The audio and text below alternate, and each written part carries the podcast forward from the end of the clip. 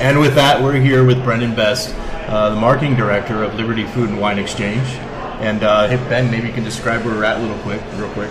Yeah, we we are here at the Liberty Food and Wine Exchange. We're in the back room. This is a beautiful space. We're right under these giant portraits. We've got Jimi Hendrix, Bob Dylan, and then one that's actually been placed in here just for Brendan is a picture of Gordie Howe. So, anyways, uh, and I can't, you can't smell this obviously, but it just, this food smells incredible. So, right. Brendan, thanks for having us here. And just to start off, who who is Brendan? Tell us, tell us who you are. Um, so, like you said, I'm the marketing for a restaurant group that consists of Liberty Food and Wine Exchange, uh, Shea Louis in the Nevada Museum of Art, The Union in Carson City, Cucina Lupo in Carson City, and the Overland Restaurant and Pub down in Gardnerville. Excellent wow. Tri-tips, by the way. The tri-tip sandwich thing.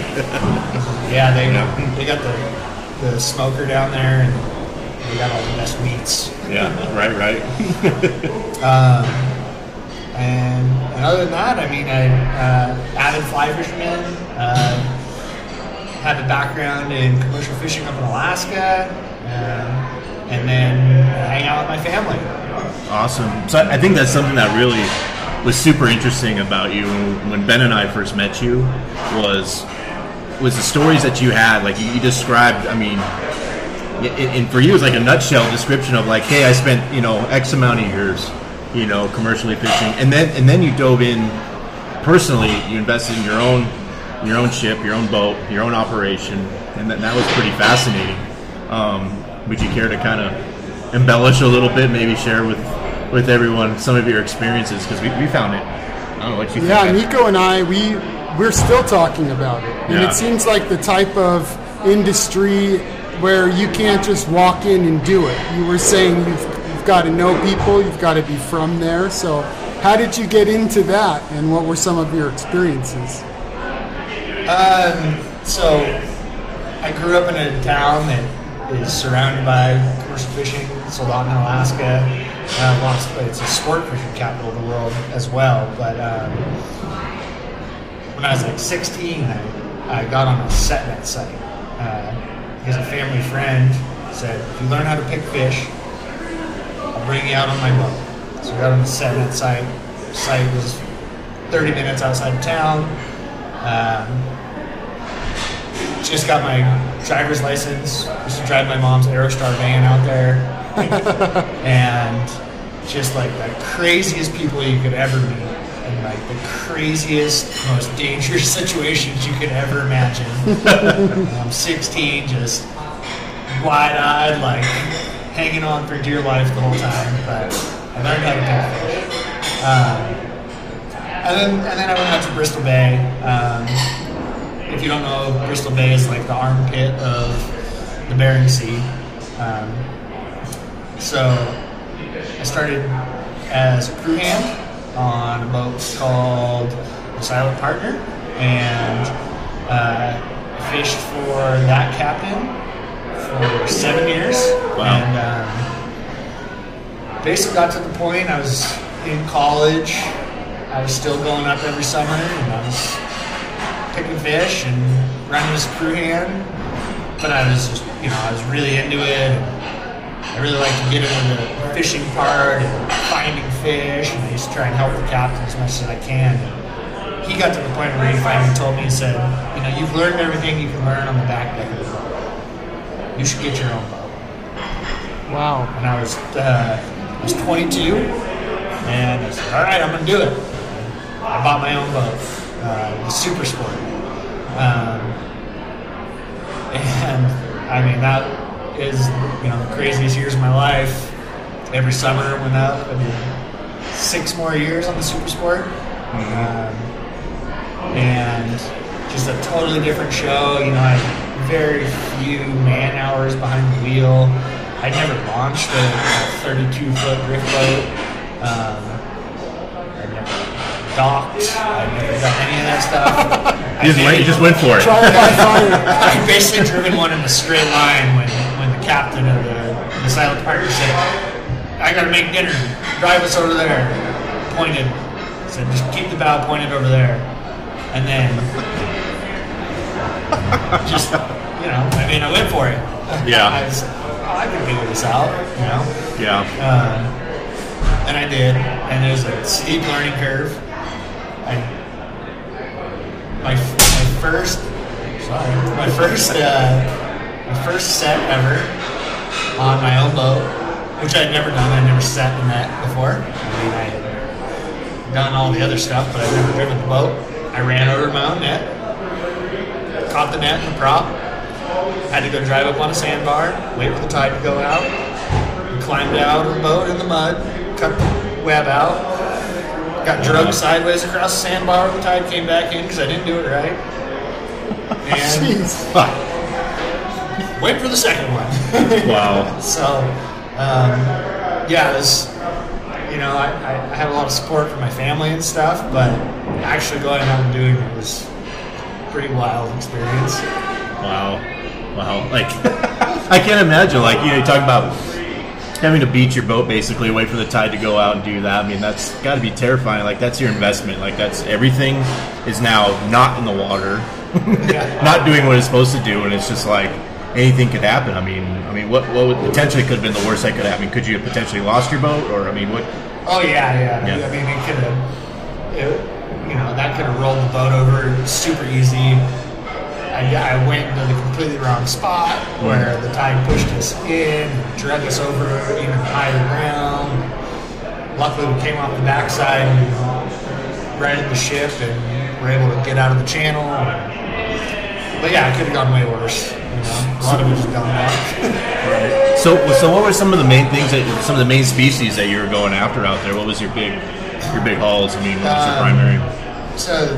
The main species we went after was uh, sockeye salmon. Okay. Um, Bristol Bay has anywhere from like twenty to fifty million sockeye come up there. Um, there is some bycatch, but it's all just the five species of salmon. So early in the year, you get a few kings. Towards the later end of the year, you start getting chum, pinks. And then even later, if you're still out there, um, you'll start picking up some silvers. Uh, you know, ninety-five percent of your catches red salmon. How many times had had you been in a scenario where you almost capsized or you were in the middle of a storm? Um, I mean, storms happen all the time. Um, actually, before I. I hit a sandbar and almost rolled the boat before I even made my own, my first set. Like within the first day, I took, took the boat out. So it was, like I said, steep learning curve. It, it got hairy out of the gate, but you learn quick when you're about to sink a half a million dollar operation. So um, after that, though, I. I stayed away from situations like that. You know, I, I talked to people and said, "Well, where do I prop my boat? Like, where where should I go? Where should I park the boat?" Um, and so I stayed out of that. Um, I know I talked to you guys when we first met about when I broke my windows out.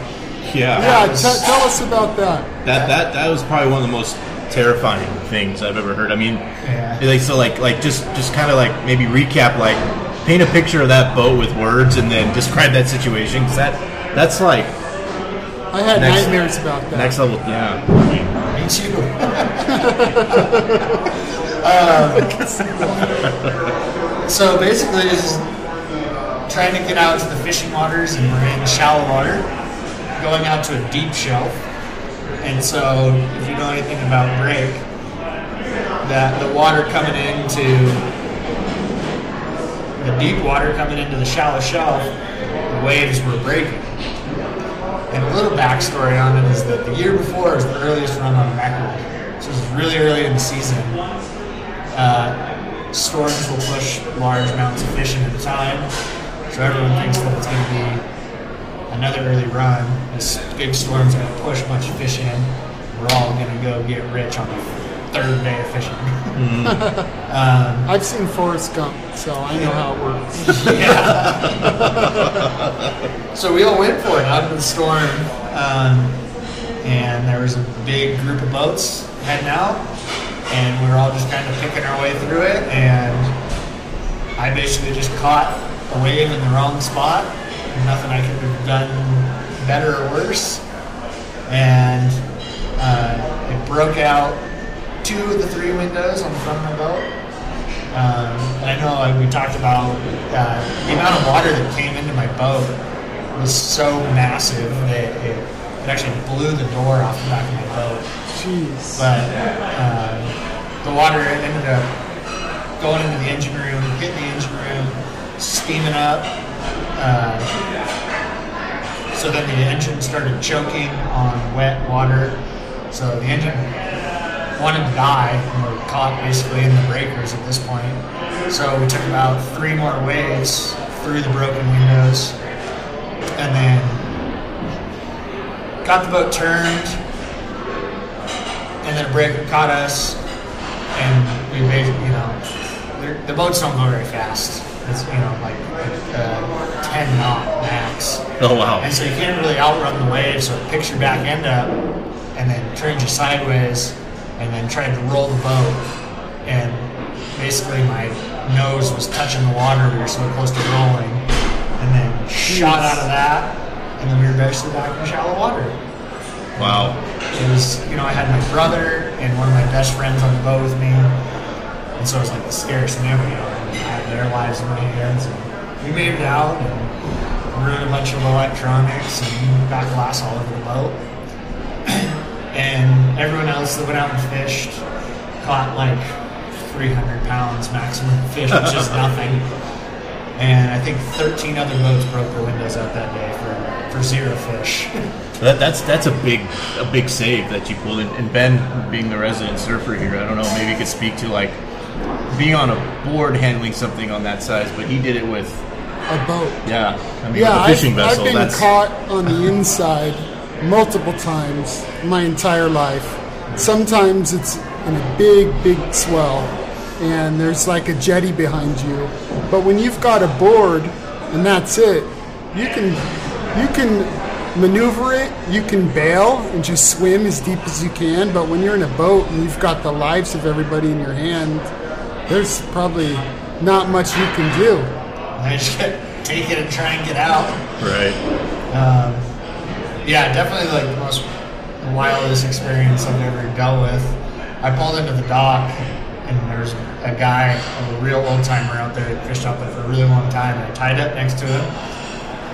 And I told him what happened, and he looked at me and he said, "I bet you won't do that again." Nope. Nope. Yeah. Fisherman code. Yeah. And then one something else you mentioned that Nico and I loved is on your biggest catch. Tell us about your biggest catch, and then tell us about unexpected danger that came with that big catch. Uh, so the biggest set I ever made was fifteen thousand pounds. My boat is, was only supposed to max out at about twelve thousand pounds. Um, so we were, had all the holes filled and we were completely decked loaded. Um, it was just kind of a dumb luck set. We just got on a bank of fish that just sank my net. um, we had to get the fish out. It took us probably six hours to get all the fish out. And typically, like I said, a storm usually pushes fish in, right? Yeah. This was like the sunniest, most glass day I've ever imagined out in Bristol Bay. Like a puddle on a windless day. It was just glass. Wow.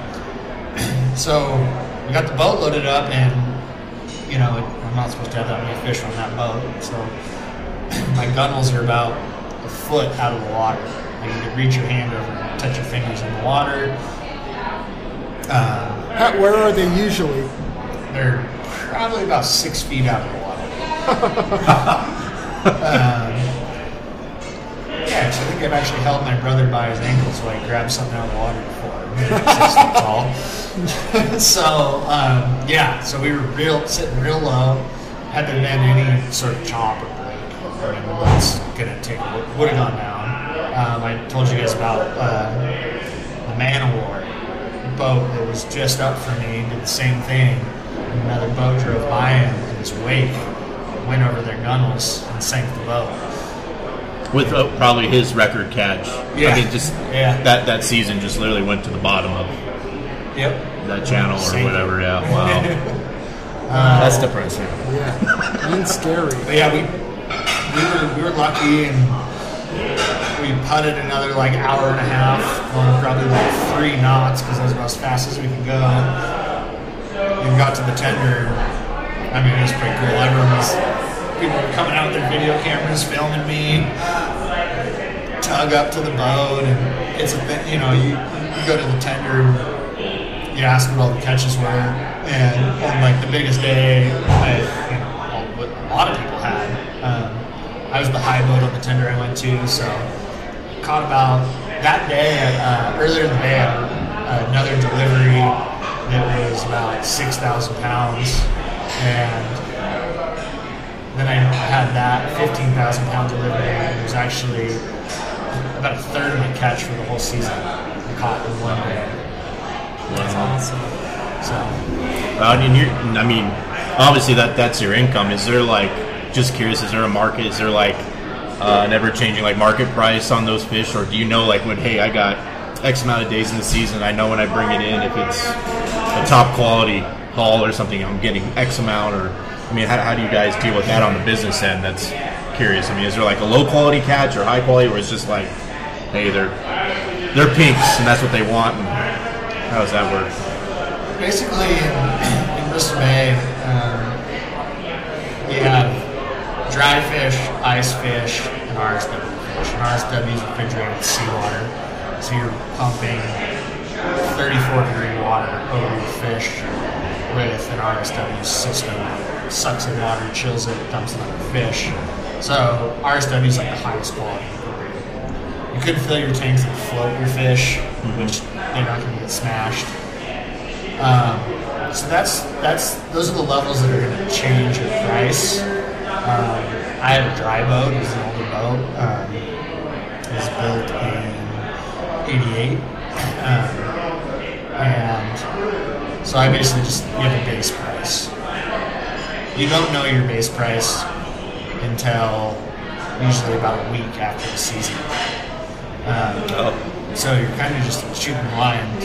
But the, the name of the game is go out and catch as many fish as you possibly can catch. Sure. Because I've been through. So when I when I started in Bristol Bay as a crew hand, the price was fifty-five cents a pound. The highest I saw it go was a dollar seventy-five. When I went to a dollar seventy-five, two years later it dropped to fifty cents a pound. Oh. Wow, that's huge. Yeah, so that year it's really hard to budget for, and I lost a whole bunch of money and had to go back out and fish another year, and break even on like two years of fishing. Wow. It's kind of the end for me. I was like, it's a lot of work to lose money. Right, right. So, well, especially at that price drop. I mean, right. Basically you have to work. What can you do? You know, well, more than three times as hard. I mean, just to... I guess you got the year before. You know, I always, Nico and I talk about this sometimes. Um, I think a lot of people do.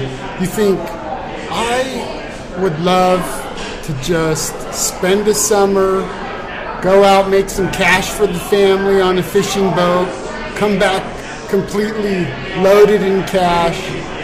If somebody was going to try to do that, what is what would they have to, like, what would you tell a newcomer to the industry if you were going to be on a boat in a deckhand? What advice would you give? Um, break up with your girlfriend before you go out. um, no, it, one, it can be really tough to get on a boat. You got to kind of know someone. Um, people do just risk it all and go up there with a backpack and walk around the, the, the boat yards and ask people if they need another crew hand, and they'll get on because you know sometimes the guys you hire don't work out before you're even on the water. Um, but it is the artist work um, that you can do. I mean, you can't imagine how hard it is to work for basically twenty-four hours a day for four weeks straight.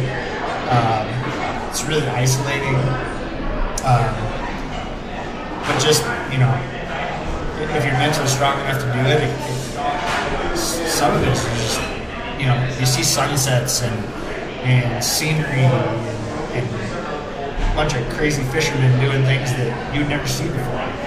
You can't, you can't experience anything like it. Um, But it does take a, a certain amount of mental toughness.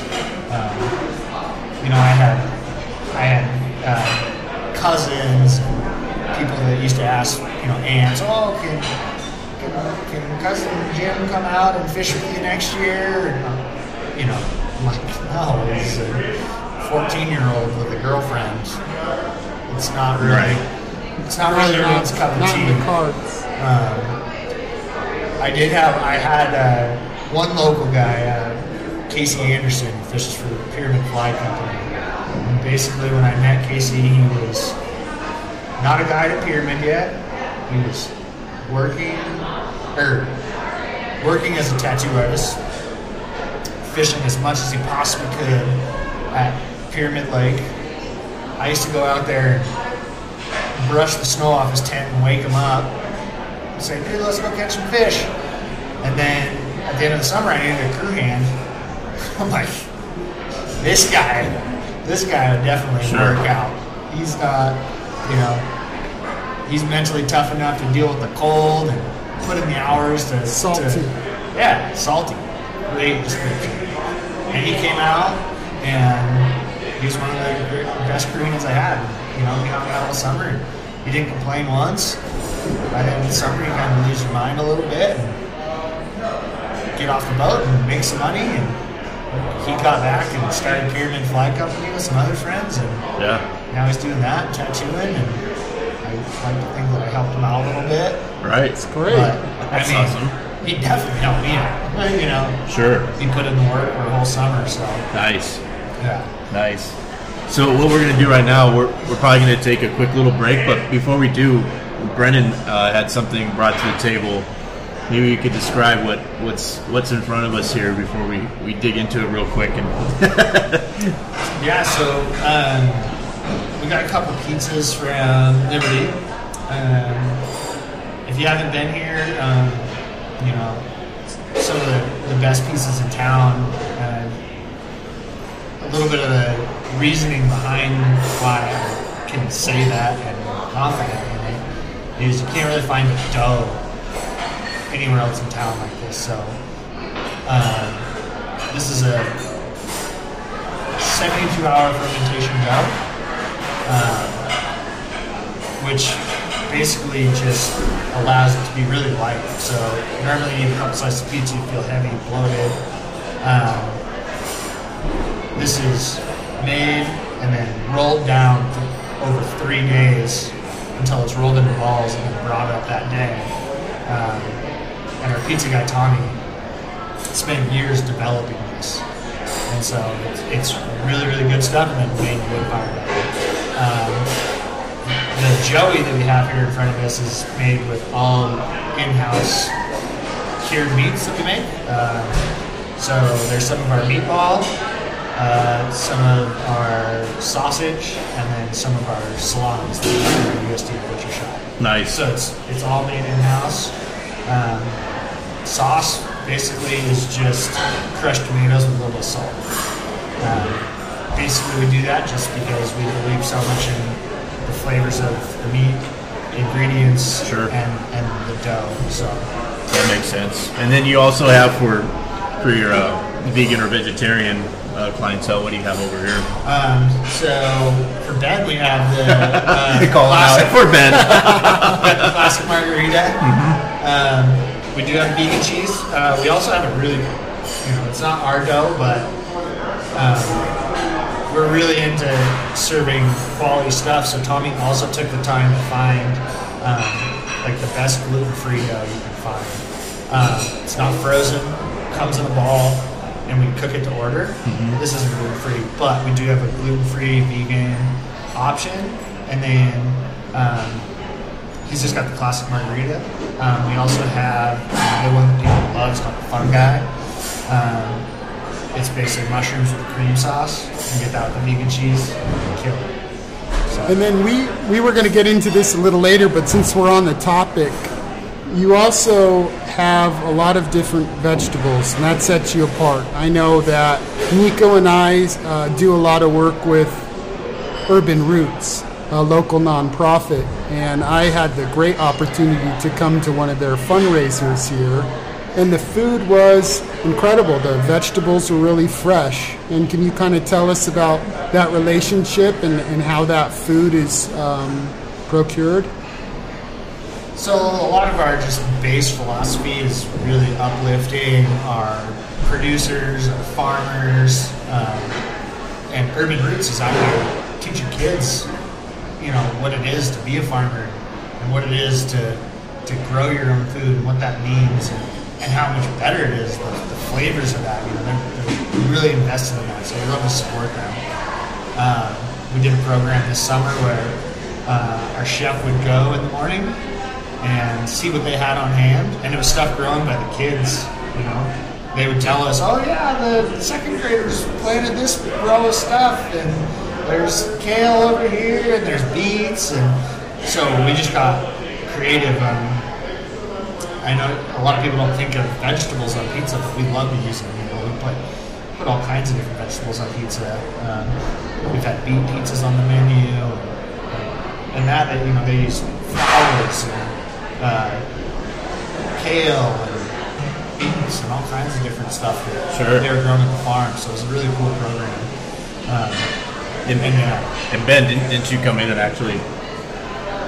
Experience that? How, how was that? I mean, yeah, I, I did. I I never realized how much I liked beets. They were always kind of a sketchy thing on the Thanksgiving plate. You were disappointed it wasn't a cranberry.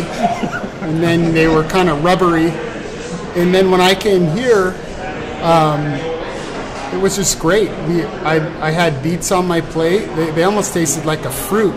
And I think a lot of it had to do with they were just so, you guys are, are sourcing so locally and so fresh. Uh, everything I had was great. And it was also, of course, great to see Faith and Jenny and, and the whole crew there. But yeah, I, I recommend it for everybody. I absolutely loved it.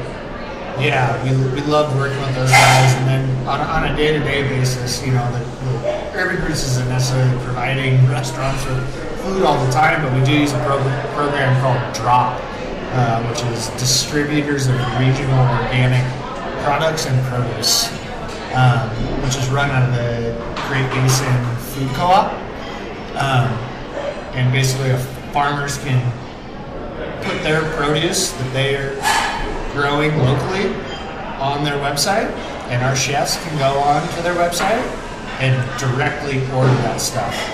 And then the, the co-op picks up for the farmer and brings it to us. Um, we were actually just this week looking at one of our product mixes, and our top five sellers were all vegetables. Kale salad, beets, uh, cauliflower, tomatoes, and burrata. Something I don't know. But I know the top five were, were vegetables, which is crazy. Like our other restaurants, the top seller is always like a burger. Sure. You know? Wow. There's something to be said about that. Yeah. You know, and the way that you're pushing and promoting that, you know, that's that it's it's unusual, but it's I don't know how would you say it. I mean, who else is doing that? I mean, who else can really say, you know, unless unless they that's all they do, or that's all they cater to, it would be a given, but so that's awesome. Yeah, kudos on that. And, and it gave me a sense of a real connection with my community. That's yeah. another added thing. I walked away feeling like, I, I love living here. I love being a part of this. So, good work. Kudos on that. I think I already preemptively have signed up my daughter for the Urban Roots program. She's only one, so she isn't quite, quite there yet. Right, right, right. All right, well, with that, we're going to take a, a quick little break. It'll probably be about fifteen or thirty seconds on your side, but maybe five on ours, but, you know, you'll never know the difference, so we'll be right back.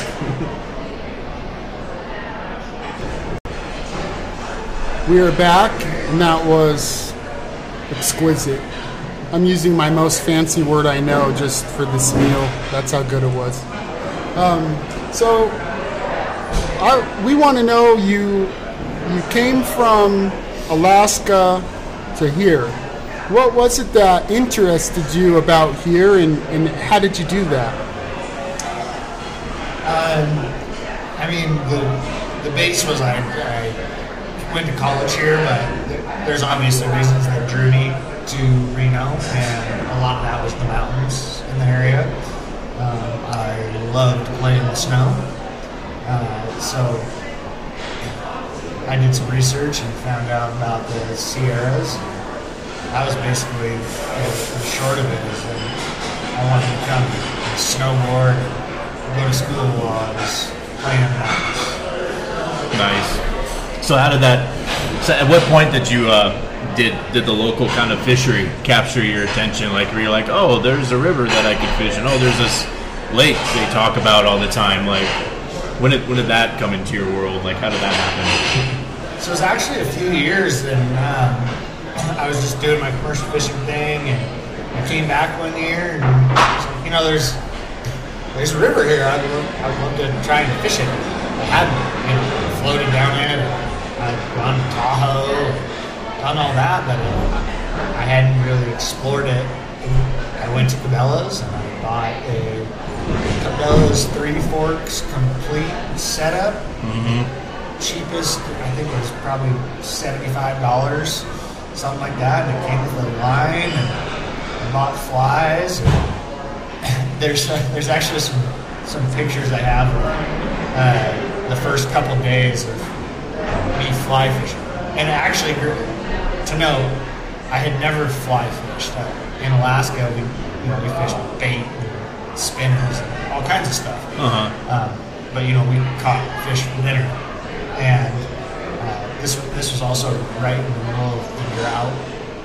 And so I knew that that wasn't really an option. I'm not a, I'm a huge fan of eating trout in the first place. So I just thought it would be fun to try out. So I watched YouTube videos, went to Cabela's, bought the rod. But uh, where I was going is there's uh, there's some pictures of me the first trip fly fishing in Truckee, and I'm standing in the river up to my knees in my jeans. All I bought was a rod and a couple of flies. And nice. Um, yeah, I, I I caught some fish. Um, I had been catching fish in different ways my whole life. Um, So I listened to what the guys at Cabela said, so I put this on, throw it out there. Probably doing it all wrong. A lot of dumb luck. Um, when I once I hooked a fish, I kind of knew how to get it back to me. I knew how fish fought. I, I understood all that. But once I did it, I was like, oh yeah, mm-hmm. yeah, yeah.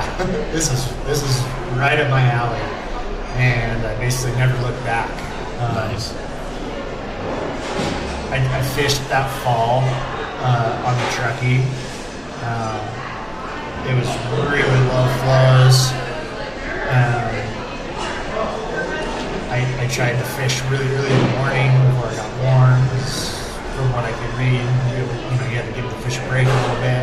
Yep. And I caught a bunch of little fish. Um, and then I went like a year, probably catching zero fish on the Truckee. All through the winter, just nothing. As Nico says, old Two-Face. Yep, yeah. That, that's that's the nickname of the Truckee. But we we coined that the old Two-Face just because it, it visually, I mean, everything could be right. You know, you could have the, the, the best weather, the best conditions. There could be hatches, you know, or nymphs floating. I mean, you could be standing in the water. You could watch, you could watch, you know, nymphs crawling up your leg. You know, you can see boils of fish, and then you're like, "Oh, this is this is gonna happen." And, and and as we found, every every fly fishing technique that you will find that's commonplace and works anywhere from Alaska to Montana to Idaho or whatever, you come here and it's like, yeah, no, that, that that's not how it works. Sorry. You know, it sounds like you kind of experienced that where you're like, the only the only thing that's, that's the same is any place else is like, well, they're trout and they're in water. That's it, right? Yeah. So, what what broke your slump? Tell us about that and how you felt when you first caught the first fish after the break. Did it compare to the very first fish you caught, or was it better or worse, the same? So, I. You know, I tried all kinds of different techniques and this, that, and the thing, and I, and I ended up catching a few fish here and there. Um, and then someone introduced me to uh, Euro-nymphing, and I wasn't very good at that for a long time either. And then, uh, you know, I caught a couple of really nice rainbows in the Truckee, and I'd been catching rainbows my whole life. I was really, really motivated and interested in catching a brown trout. They don't have brown trout in Alaska. So, um, really wanted to catch a brown trout. And I went out one morning and I fished up this run, right in this nice little corner, fished a seam, and caught like a twenty inch brown trout. And I don't, I don't know if I've ever been so excited. I was by myself. I did it, you know? Yeah. Just super, super excited. And then that, that kind of like was the, the the point where I, you know, I saw where I caught that fish. I had some flies that gave me confidence. And then that's when I really started kind of breaking into like what the Truckee can offer. This and this is also after the river recovered a little bit. Sure. You know, there's there's more fish. Um, Are you comfortable with sharing what fly that was on? Do you remember? Oh, yeah. I was on uh, uh, Peaches and Cream. Oh, uh, yeah. Yes. Yep. Yeah, nice. Yep. uh, I always, always carry those in my box. That's my now go-to. And how did you transition then to Pyramid? Um, Pyramid is the same thing as, you know, fishing in the river with my jeans. You know, me and my buddy went, went out to Cabela's. We bought the Cabela's complete setups. We went out to Pyramid Lake. It was super stormy because that's when they said we go out to Pyramid Lake. Right. And we went to, we drove down and we saw all the people down in South Nets and we waded out there two hundred yards and taking waves to our chest. We didn't catch anything. Right. Right. Uh, we could barely cast, you know, we were just casting these big old sinking lines. Um, but, you know, we were persistent.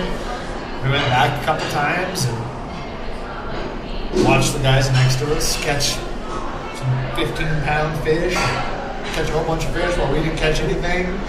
And I went over there and said, what were you guys doing that I wasn't doing, you know? Yeah. So, well, we're fishing midges and your bobber. Try that. Yeah. Okay. Yeah, bobber? Did you say bobber? Yeah. Right. So then we went out. Uh, we probably didn't say bobber. I said, well, I don't. Right, right, right. Well, that's what you're thinking. You're like, wait a second, because I mean, you know, one, you like you, you learn this whole method of fly fishing. You're like, you, you try, you know, your regular fly fishing. You try the Euro-nymphing, you know, and then you're going out to Pyramid, going, oh well, you know, maybe I need to go out there and strip set and stuff like that, or strip. And then, then, you know, guys are using indicators and, you know, bobbers and stuff like that. I mean, that's kind of alien to any other trophy fishery, probably in the world with the exception of, like, Jurassic Lake. That's about it. You know, like, maybe someplace else that I'm not keen on. But, I mean, what, what, what's that like when growing up in Alaska and hooking into, you know, any, you know, different number of species of salmon that, you know, are large and they probably give you a heck of a fight? And then you find them in the middle of the desert here. I mean, what, what's that like for you? I mean, man, really, it was just like exciting. Like, you know, the more I, the more I figured it out and, and got into it, it was just like, kind of crazy that there's such a unique fishery just right there. Yeah. You know, I figured, oh, God, it took me forty-five minutes to get out here. Right. And recommend to go out. And, you know, later in that year, I ended up catching like a fourteen pound fish. And it was like, yes. And I, you know, I'd, I'd send pictures to like my dad in Alaska. His friends that are avid fly fishermen are just like, what? In Nevada? You caught that in Nevada? No. Oh, can I come visit you? Which none of them actually have. Come on, guys. It's here. Yeah. You can do it. I'll put you on some fish. But yeah, I mean, it's it's pretty insane, like you said. You know, when you really look at it, there's not a lot of places to do it. You know, Jurassic Lake's this like crazy bucket list thing for people. Right. And, and a lot of people are closer to Pyramid than I think. And, I mean, the fish are just as big. Just as big, you know, similar environment, you know, similar similar circumstances. And it's just right here in the backyard. And it it has more nor- notoriety around the world than it does locally. And, you know, I mean, that's, that's picking up a little bit. But, you know, it's just fascinating how that's here. But that's, yeah. How, how did you transition to into your level now, where you were telling us a story about a day where a lot of people were casting too far out, and you knew to back up? Can you tell us a little bit about that? So I think some of that probably comes from some of my commercial fishing days. You know, and you got you got to watch what the other guys are doing, and. and they're not always doing everything right. Um, but a lot of that comes from a, a, a lot of days out of Pyramid. Uh, confidence, you know, confidence flies, confidence in the beach. Um, but yeah, you know, I, I basically sat and watched guys catch fish really, really close to the beach, but everyone was standing in the water, knee deep. And I started catching some fish, and they all seemed real close. So instead of standing in the water, I stood ten feet back, and my rod tip was on the on the water line. And then I caught fish every single cast for about an hour and a half. And you realize how close they are to the shoreline, yeah, where people are like standing on top of them casting past them. Yeah, they were. And it was right at sunset, so you couldn't see the fish in the water, or sometimes in the middle of the bay you can late in the season.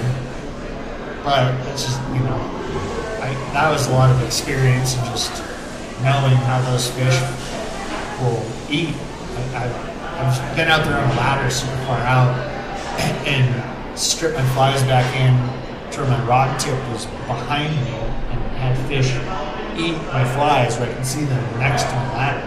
And they will chase right in close. And sometimes it's just to the point where you're like, yeah, I have to stop, but you stop, you stop that beetle. You're like, oh, great, I'm gonna eat that.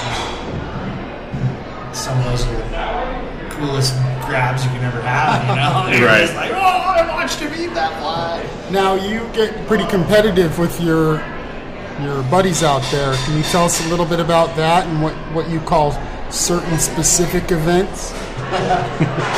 Yeah, so. Uh, If you fish the Pyramid, you know sometimes you're in close quarters, um, and if you're lucky, you're in close quarters with your friends. So you know you guys can have a little friendly competition and whatnot. And, and one of uh, one of our favorites uh, with a bunch of guys that I fish with is bobber battles. The old bobber battle, um, and it's really just to pass the time. You know, you can spend a lot of time out there just staring at a bobber and just doing nothing.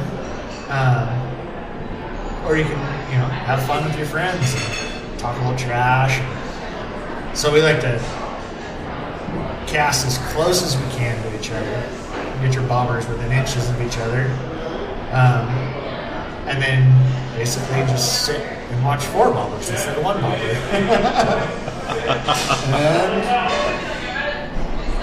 And really, it, it's broken up the monotony of a slow day. Sure. Because it seems to work better than it probably should. You know, we call it the Iron Curtain. Makes sense. We got, you know, eight midges hanging out there, really close to each other. Right. And it's always one of the middle ones, you know. Swim by, no, no, oh, I'm going to eat that one. Right. That's, I mean, it, do it, do it, and it'll make you laugh when someone's bobber goes down for sure. It's like tangle everyone else's stuff up. And you guys are probably fishing all the same stuff. Like you're like oh. identical rigs, okay. and it's like why? Why is it always picking Brendan's every single time? Yeah, nobody knows. I don't know. What's your most heated experience out there? Um, I mean, I'm pretty level-headed, but these days some of the get really fixated on like a spot on the beach, you know. Oh, you have to be right there. And so they'll show, you know, you wake up and you camped on the beach, and you wake up and someone that's been out there at four o'clock in the morning and set their ladder out there, like right in front of your stuff that's been, you know, you were camping out there for days. I've seen some heated exchanges out there for that kind of stuff, but the the reality the reality is just fish up, up and down. Like, you know, just because some guys are keyed in on the right fly, or a huge factor that I found is depth. Sure. And you know, and people think that they need to stand in that certain spot because that guy was catching fish right there. When really they can, they can adjust their depth, or they can adjust their fly. Um, what depth do you recommend? Seven to nine feet. I mean, especially if you're fishing under a bobber with, in spring. Mm. They're in close, and, and one fly at seven, one at nine. That's basically all I fish. Earlier in the year, like right now, you might go deeper. You might go down like twelve feet. Um, some guys, I see some guys with switch rods fishing deeper, bomb cast right out there, and that's effective. But pretty, pretty generic depth is seven nine feet. Sounds about right. Sounds about like what we do on the, the Truckee. We've been on a whitefish mission lately. We don't know what we we had a little bit of a slump with the trout. They kind of fizzled out here and there, and with limited time, we found some sections that were old and some nice whitefish. And man, they're they're great. They're great fun. I mean, little guys, but I mean the the, the softest takes. Yeah. You know, you're just like, wait, was did I just tap a rock, or is that a fish? And it's like, you know, you pull too soon, you completely miss it. You pull too late, it's already spit it out. Pull too hard, you pull its freaking head off. Yeah. You know, you know. So it's just like the the subtlest. And and Ben here is like become a Jedi master at it, just watching him. No bobber, you know, drifting a single or a tandem nymph, just just watching his line. He's got the, the currents down. And he'll be like, you just see him all of a sudden just lift his rod tip, and he'd be like, woohoo! I love that it. feeling. When you're watching your line and you see where where the line changes, and you watch it just slightly drift, just out of place, just a tad, and then you feel that pull, and it's just, it's such an adrenaline rush. Every time. Oh yeah, I mean that's that's why I keep doing it. I, I, I'm a junkie for it for sure. I mean, any form. I love love. Tug is a drug, right? That's what yep, you say. Exactly. Tug is a drug. I have not heard that. Yeah. That is great. So, so a little bit of a transition here. Um, I wanted to talk to you. You're a big proponent of sustainability uh, within within fisheries, obviously commercially. And then I'm sure that rolls over locally. Maybe you can speak a little bit to that. Yeah, I mean, definitely on this on the salmon front, um, you know, there's a lot of misconceptions of what is, what isn't, farm, not farm, all that. Um, and and one thing I know for a fact, fishing in Bristol Bay, is it is the last great salmon run, and it is one hundred percent a sustainable fishery. Um, basically what the management does out there is keeps it from going from huge runs to smaller runs to to a, a more flat line of uh, medium-sized runs all the time. Um, and they're, and they're sh shipping a lot of that fish overseas um, because uh, markets here don't know about it.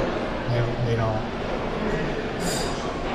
They don't want to pay the prices for it, but um, it is, um, it's an incredible run. But, um, one of the reasons that it, it, it is is there's no dams. They don't have dams in Alaska. There's no dams in Alaska, um, and it's it's kind of sad that you know the, the, some of the Oregon, Washington, and California runs used to be on the same level. I mean, they talked yeah. about when you used to be able to walk across the fish.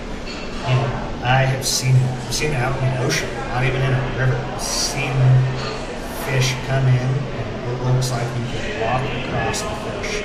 Wow. Um, and and that's what it used to be all up and down the entire West Coast. But it's the last wild protein, and you know, if you have the opportunity to try it, I definitely recommend it. There's nothing like it. Um, And I push the restaurants that I work for all the time. Yeah, absolutely. Um, I mean, you guys are on top of, yeah. you know, you're purchasing those, aren't you? I mean, is that sustainable practice, you know, on, on the seafood and everything? And some of the bulk stuff, you know, we do try and use, we do have some farm fish, um, and the most sustainable and well-raised stuff we can get. Sure. Um, but it is out there, you know, the wild fish, the wild salmon is out there. Sure. Um, I can't say that I would recommend eating every wild caught fish because some of them are not as sustainable. But if salmon runs, you eat three quarters of the run and come back just as strong. Wow. So, um, it's a really unique thing. Uh, I would really encourage people to try Bristol Bay wild sockeye. Um, and then, you know, transitioning to how I feel about it here is, you know, just you know, respect the resource. There, there, there's a certain level where, you, especially like Pyramid Lake, we could kill some of those fish and eat them. I'm not going to turn my nose at someone that does that. It probably helps that fisherman because it's so stocked. But it's hard to see, you know, I mean, I've seen um, friends post pictures of people, you know, across the river with their bait and, you know, they got a twenty-four inch brown trout on their stringer, and they're not stocking brown trout here, so that's a wild no, fish. No, they're not. Um, I, I actually have a pretty good story about fishing with my friend Casey that I talked about earlier, and we we had been fishing this run. We got up to a point, and there's a guy fishing with night crawlers in, in Barn Hole, which you know everyone knows up there in Mobile. And, He, uh, we, we we went around and we went up above him, and we were just fishing in the white water above him in the pocket water. Yep. And we looked back, and he was hooked up with this big old fish. And uh, Casey looked at me and said, "I'm going to go help him net that fish." I was like, "No, man, like, whatever. That guy's going to kill that fish. Like, he's fishing a night all day. Hmm. Tell him to kick rocks." And he's like, yeah, well, maybe I can talk him to let me go. Whatever, dude. So he goes down there and he helps the guy net the fish. He's got it in the net and he went and hook it. And, you know, I, I walked down. And, you know, he, he was definitely going to keep the fish. and, and we're like, in case he just said, he's like, oh, you know, we're like admiring the fish. Oh, that's a really beautiful fish. And, Casey just said, "Hey man, do you really want to kill that fish? Like, you know, that fish just survived like a five-year drought. Like, it's got really good genes. Like, uh-huh. it could reproduce and create more fish. But if you kill it, you can't." And the guy was kind of, eh. but he ended up actually letting it go. He let this beautiful, like, it was like a twenty-four inch brown trout. It was massive. Wow, that's and he, great. And he talked him into letting it go, and he just totally, you know, put my foot in my mouth about, wow, screw that guy, you know, but. Um, yeah. And that, that that takes a lot of persuasion. I mean, that's that's hard to see from coming from a spot where we, we view the browns and, and the rainbows in here as a sport fish. And and we know how fragile that environment is and what they've been through. And even though the fishery has been recovering quite well, you're always being mindful of the fact of, you know, I, I could keep that, but why? Do I really need that, you know? And is that, you know, is it recruitment size? Is it... Is it breeding quality, you know, or is it just an old, you know, an old cow that's on its way out, yeah. you know? So, I mean, you have to take that judgment call, and, and and I think that the fly fishing community, on the most part, has been pretty, from what I've seen, has been pretty responsible, but you do have what we, in a negative connotation, refer to as the gearhead community, and, and no no no discredit to what they do. They they fish for their own reasons, but when you see that, it's hard, and, and you're not, you were lucky. That was a, a great scenario, but I personally have been in scenarios where it hasn't been let go, and you're just pressed, and you're like, wow, like, you know, it's like a six, seven, eight pound rainbow is the one that I remember, and I'm like, the guy just, I helped him net it. And I, and I stick my hemostats in there to pull the hook out for the guy, and I notice he's got barbs in every which way direction, and I'm like, keeping it in the water, I'm like, all right, you want me to take a picture, you take a picture, you want to let it go? And he's like, oh, no, I'm taking that home. You know, but it was his catch. I can't I can't take it away from the guy. He he, he paid for a Nevada state fishing license, and, and he's on his way. I mean, that that's his right, but you're like, oh, wow. The little pan fryers taste better. That's what that's what they're there. Yeah, and that's what they're there for too. You know, you know. M DOT does a great job of going out there, stopping those fish, for people to take home. But that's what they're there for. Inevitably, huh? They are going to catch the wild big fish, and most of them, that's not what they're out there to do. They're like, yeah, taking this home for dinner. You know, um, we had a, a great podcast with Chris Saga. I think you said yeah. you heard that one, and. He was talking about going and uh, frying some whitefish and putting them in a burrito, possibly. There you go. And we wanted to ask you, you're you're surrounded by great food all day. Um, where do you go when you're you're away from here and you're hungry to get a good burrito? What are what's your, your favorite burrito? I don't go very far. um, right across the street is Antonio's, and I go to Taco Tuesday there every single Tuesday. That's great. Oh, nice. Yeah. And, and and they're great. They make, they have some really good food. Um, the other place I really really enjoy in town is Taco Zone. Yeah, they're the jam. Nice. Um, their breakfast burrito. They got the rice and beans. Breakfast burrito, which a lot of places do the potatoes. Mm-hmm. There's the rice and beans. Wow. Chorizo breakfast burrito. Tacos are always the, the way to go. They're pretty great. I, I had a, a lunch there not too long ago, and uh, I got the carnitas burrito, and it, yeah. it, in no way, shape, or form was it disappointing. Yeah. It was good. I, I live mean, really close to the one up there on uh, McCarran. All right. So that's like a, a, a stable spot. Nice.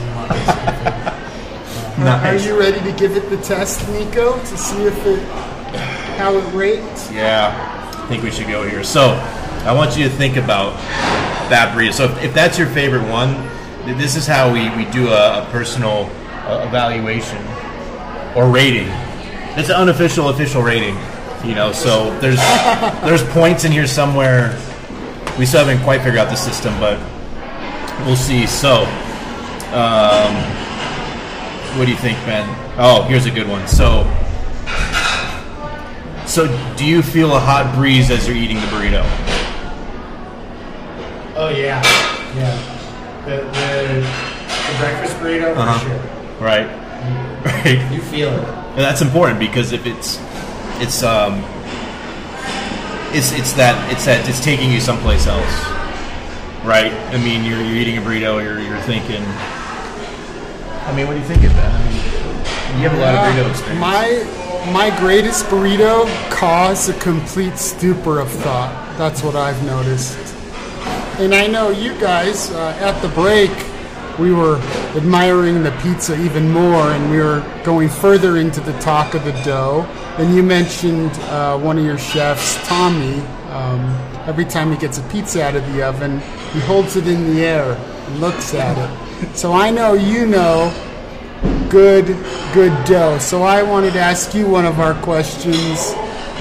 How's the tortilla quality? Oh, it's perfect. Yeah. They, uh, um, you know, you can get like one, it's a good size. So you can, you can get all the ingredients in there, and it's not leaking out. And um, with, the, with the bean and cheese, it's kind of mushy inside. But they wrap it up real tight there, and it's like, it's perfect, you know? Yeah, I mean, because we, we have different evaluations for the tortilla, tortilla quality. So like want to be like similar to like a boat deck, right, on a small boat. So if it's unevenly loaded and like, you know, the boat's just just just hanging on, and, and, and you go port and the whole thing lists the port, you know, or if you go starboard and the whole thing, you know, lists the starboard, you have that, and, and you're kind of like, okay, we got some, we got an issue. Or, you know, we dip into the transparency. So you go from the boat dock to, if you have more transparency, you're going to find that that burrito is capable of holding so much more. Even though you can almost see through the tortilla because of the lard content, you're like, oh, I can see my cubes of carnitas. And, oh, I can see that one's got, it's covered a little bit by some cilantro. Oh, there's an onion, you know. Um, so I'm just kind of wondering where it falls. I mean, is it, is it is it is it is there a bit of lard in there? Is it is it pretty solid? I mean, in your best words, I mean, like what? It's pretty solid. Okay. So I like, I think part of it is like the ratio of how much they put in to the burrito size. Uh-huh. So like, if it's too much and you bite it, all kind of falls out. Mm-hmm. Like ah, you know. Right. Um, I don't think they I don't think they like grill it at all. I'm pretty sure it's just wrapped up in like a warm uh, tortilla. Right. So then um, you can get a little tortilla without it. You know what I mean? Nice. You nail it. So right. You're not just like eating the goop out of the top, or just eating straight tortilla. So. Right. And there's there's no, you're not running into the like compromise of like the, the structural integrity of the tortilla as you go down. You have a pretty consistent. You're like, hey, I'm starting at ten stories, and it's still going to be just as strong when I get down to five, four, and three, two, one. You're not, you're not getting that. Uh oh, exactly. You know, Mount Saint Helens thing. Like, oh, crap! That Wreck-It Ralph effect. The Wreck-It Ralph. That's I love it. Good. We're gonna have to write that one down. How did you first find it? What do you look for when you're when you think this place has a very good chance of having a good burrito? Um, I actually just. kind of used to see it all the time. Like, man, I want to go there. And I finally did. And then I was like, oh, man, telling everyone, like, have you been to this place, Taco Del Rey? And they're like, yeah, it's great. I'm kind of late to the show, but right. Yes. Well, was it like a smell that lured you in? Was it a consistent amount of people in a crowd? Was it just, was it kind of like that ray of sunshine?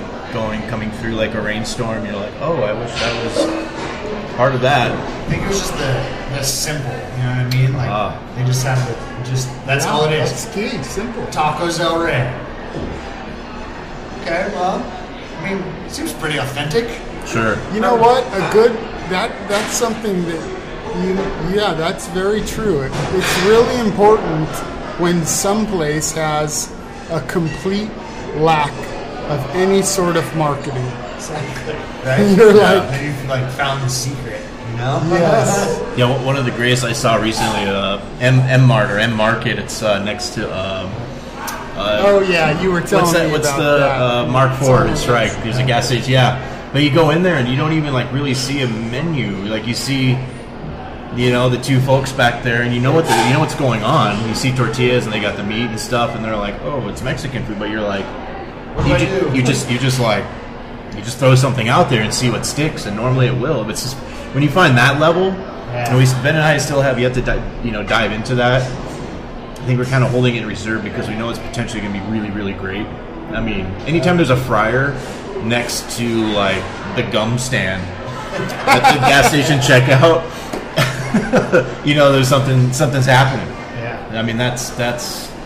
You know. Once I was down in La Jolla and I had just uh, surfed Ocean Beach and I was famished and I was in this gas station and I was like telling him, I'm really, I don't know how we got to this, but he's like, you know what you should try is our sushi. He's like, I mean, I know you never want to have sushi in a gas station, but this is the exception. And sure enough, I, I trusted it. I mean, it was excellent, no repercussions, and I know that's the case. I think that rule does not apply with good, authentic Mexican food. A gas station is okay. Yeah. So here, here we go. So this is the this is the final evaluation. All right, and then we'll rank it from here. So, part one, our meat sweat's part of the equation. I would say no. No meat sweats. No, I would. I would. I usually eat this burrito to get me to recover from like a hangover. I feel like it brings life in you. Not take it away. Interesting. We're gonna have to adjust our evaluation scale because that's usually I'm ready for like a yes, but um, that's awesome. That's good to know. That means you got you got a wholesome, real burrito. You yeah. know, so um, yeah. Just, I love these things, man. They always catch me off guard. Burritos are just such a measure of, of things. I mean, like, you know, and then when you combine it, like, with a great, like, so, like, we like to combine it, like, with a fishing day, right? Either before, during, or after. Because that, that can, you know, your meal can completely make or break your event. I mean, if you just roll out there, you roll out of bed, like, say, in the morning, and you're like, I'm going to hit that fishing hole, and you just go straight to it. I mean, within the first hour, you're already suffering. You know, and then, then you're trying to hang on for dear life going, oh, I'm not getting anything, and you just keep trying and trying. And the whole time you're hangry the whole time, but for some reason you don't want to walk away. You know, where you knew, like, hey, if I just took that extra hour, hey, the fish are going to be there. If I get that burrito, whether it's for breakfast, lunch, you know, or early dinner if you're going for, like, a late summer dry fly session, it's going to be that much better. Yeah, you don't want to be hangry, especially if you're not catching fish. And that kind of made me think, here you, you are most of the time right here in beautiful downtown by the river, um, close to a lot of stuff, but you've got experience being literally out at sea and spending the whole day at the pyramid. Well, what's your what's your ideal food prep, prep for a trip out to sea? Oh, out to sea? Yeah, what oh, kind man. of stuff do you eat? How do you fuel that expedition in the middle of the ocean? Oh, I, I guess the best way to culminate what we eat is we had a uh, we had a dish that we called goulash. And it basically was Progresso soup, like Progresso chicken noodle soup, a can of canned chicken, throw that in there. Usually threw some like canned corn, can of green beans in there, and then we would uh, put instant mashed potatoes in it. And my, my brother made this one time on a, after a long, long day of fishing. And he brought this steaming bowl of what he called goulash up to me on the fly bridge, and it was like the best thing. Like, I don't think you could even make this work not on a fucking Bristol Bay.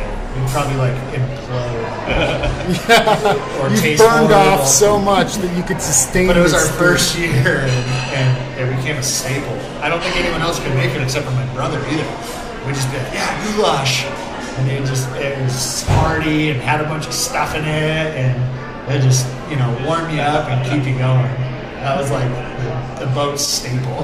That's great. What what do you take out to for a day at the pyramid or a or a camping trip? Um, we like to go all out if we're, we're camping. You can bring out the barbecue, and throw a tri-tip on there, the Dutch oven, get weird with that. You know, throw a bunch of beans and meat, whatever in there. But yeah, pyramid's like you're close to all kinds of good stuff, so why not? Especially if the fishing's slow. That's like, you know, or you know, we all take turns too. Like, we always have extravagant breakfasts.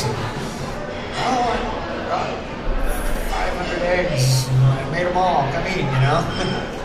That's great. That's important out there. I mean, you could have a long day out there, you know? So, like I said, if, if it's if it's boring or, you know, it, it, the bite's off, you know, you gotta, you still gotta stay on top of it, you know?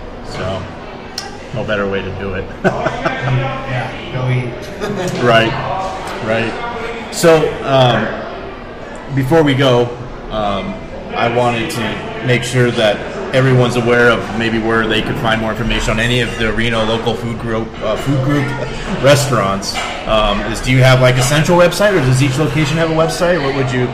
So each location does have a website. Mm-hmm. uh, I actually in the last month just got creating got done creating a central website. So you can go to Reno L F G, it's Reno Local Food Group dot com.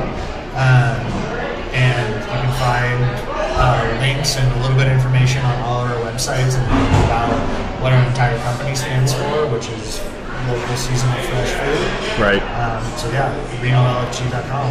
Awesome. And it seems like, I was going through your menus before I came over here, your different locations. It seems like with your different locations, you have you have Reno um, and the Museum of Art over here, Liberty, and in Carson you have uh, the Union, uh, the Overland in Gardnerville. Gardnerville. Um, and what else am I missing here? Uh, we just oh. opened Cucina Lupo, which mm-hmm. is an Italian concept in Carson City. Right. And across the board, are you kind of catering, um, you know, as far as picky eaters or different type of diners? I mean, obviously you got your carnivores, but do you have uh, the, the vegan and vegetarian type specific plates? I mean, how do you cater to that? So we, we always do have uh, vegan, vegetarian options on the menu, but one of the things is is ninety-nine percent of the dishes in your main order. Okay. So if there is a dish that has something you don't want in it, you could ask a server and they can, they can take it out. That's you know, great. Um, no hassle. Yeah. Okay. It's not, it's not an issue. You know, a lot of times they're they're mixing these ingredients in the pan and they're putting the pasta in there, they're putting it on the pizza, or you know, whatever it might be. It's all made to order, so uh, we can modify almost every dish we have to cater to different uh, diets. Awesome. So yeah, you heard it. Um, if you get a chance, if you're in Reno, hit up Liberty. Um, or the Nevada Museum of Art, or if you're going down south, you got locations in Carson and in Gardnerville. Uh, they're all worth a trip. So we're all over the three ninety-five. Perfect. That makes it easy. That makes it easy. Well, thank you so much. We've had a wonderful time here, learning more about you, and um, we wish you the best in the future. And we'll be we'll be in touch. Sounds yeah. good. Yeah. We'll, we'll get out and do some bobber battles. Yeah, yeah, let's do it. We, we need a proper bob, bobber battle. Yeah. Awesome. Thanks again, Brendan. Yeah. Take it easy.